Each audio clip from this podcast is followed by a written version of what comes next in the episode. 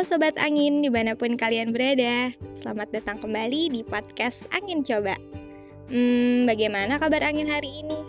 Apakah berhembus kencang, spoi-spoi, atau malah tidak ada hembusan angin?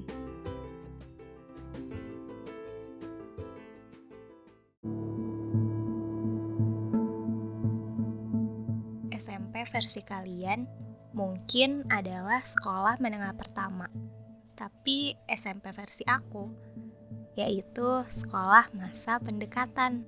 Pasti banyak yang mikir, baru SMP loh, belum punya KTP, tapi udah suka-sukaan, udah sayang-sayangan. Aku pun berpikir seperti itu dulu. Masih SMP loh, masa udah pacaran? Masih jauh banget perjalanannya.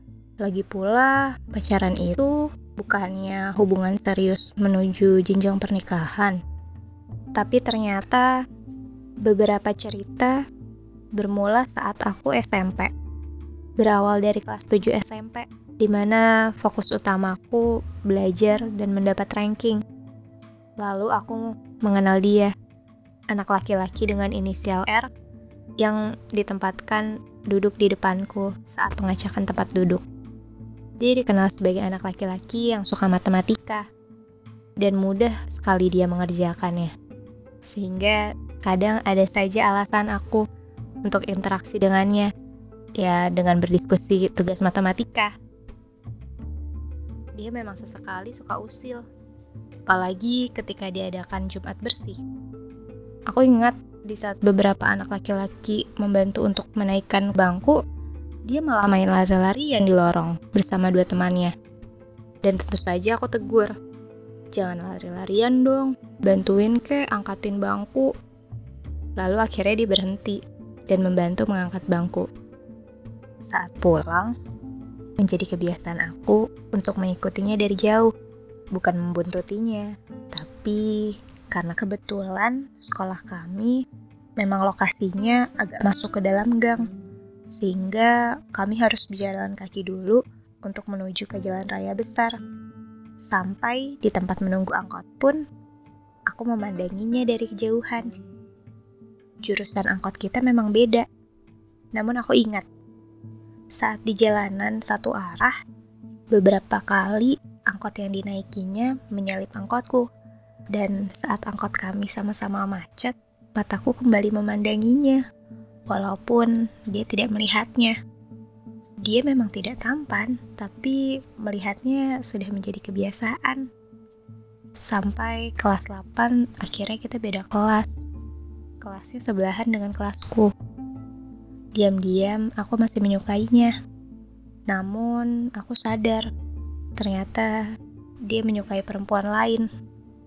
Yang tidak lain tidak bukan adalah teman kami sekelas saat kelas 7 yang saat kelas 8 dia pun sekelas denganku.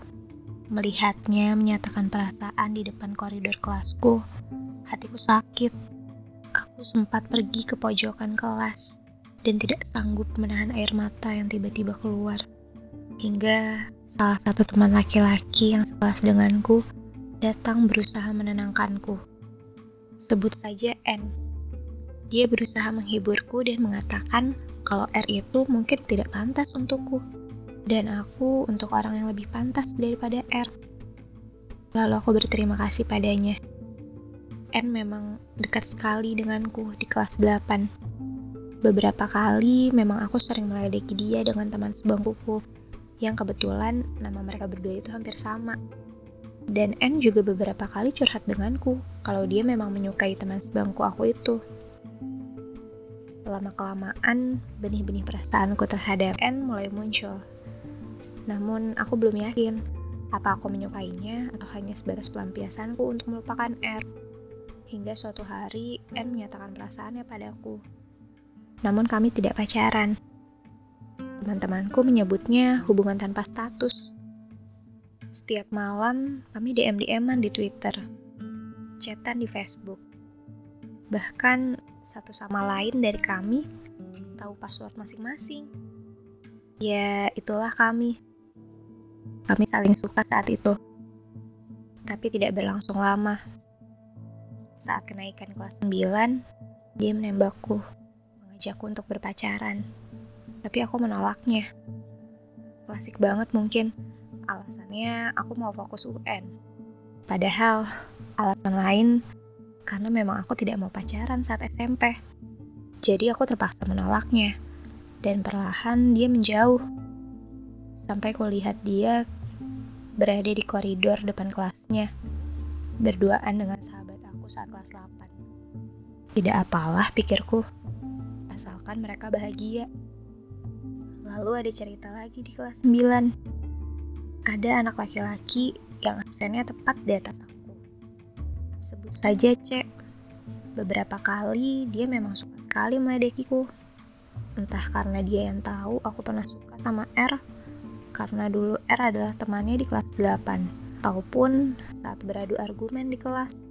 Karena beberapa kali kami pun sempat sekelompok karena absen. Kenangan yang aku ingat darinya, dia selalu usil. Iya, beberapa kali SMS. Dia bilang mau jadi pacarnya atau enggak. Tapi aku tahu itu enggak beneran. Dan bener, selalu aja ada alasan di baliknya. Entah dibajak, ataupun salah kirim. Lucu banget sih emang dia. Dia pun pernah datang ke rumah sama dua teman aku yang lainnya. Mereka ceplokin aku pakai telur di hari ulang tahunku Sil banget emang. Terus aku juga inget banget, kita berempat pernah survei SMA bareng, dan aku boncengan sama dia. Sepanjang jalan, ada aja yang diobrolin, padahal nggak jelas. Terus kita berempat mampir di sebuah kedai es bubble. Sampai akhirnya kami pun kembali ke rumahku. Pak mengantar aku pulang, dan ternyata ketika sampai pun hujan. Jadi akhirnya mereka memutuskan untuk menunggu hujan reda. Beberapa hari setelah UN pun, kami pergi lagi berempat. Kami nonton di bioskop, tapi aku pun sudah lupa film apa yang kami tonton. Selesai film, kami pun beranjak untuk pulang. Aku bareng dengan temanku yang perempuan, tapi tiba-tiba si C ini ikut. Lalu beberapa saat, dia pun mengajak aku jadian. Aku terdiam dan bertanya pada diriku, apakah ini waktunya? Dan karena aku nggak mau dia menunggu lama, aku langsung mengiyakan. Akhirnya kami pun jadian. Namun, nyatanya masa-masa PDKT dengan masa jadian itu berbeda. Masa pendekatan adalah masa-masa paling indah. Bisa sesuka hati memandang, sesuka hati mendekatkan diri, menjahilinya, bahkan walaupun di dalam hati menyukainya. Jagalah masa pendekatan kalian, karena momen itu adalah momen paling berharga yang belum tentu bisa kalian ulang kembali.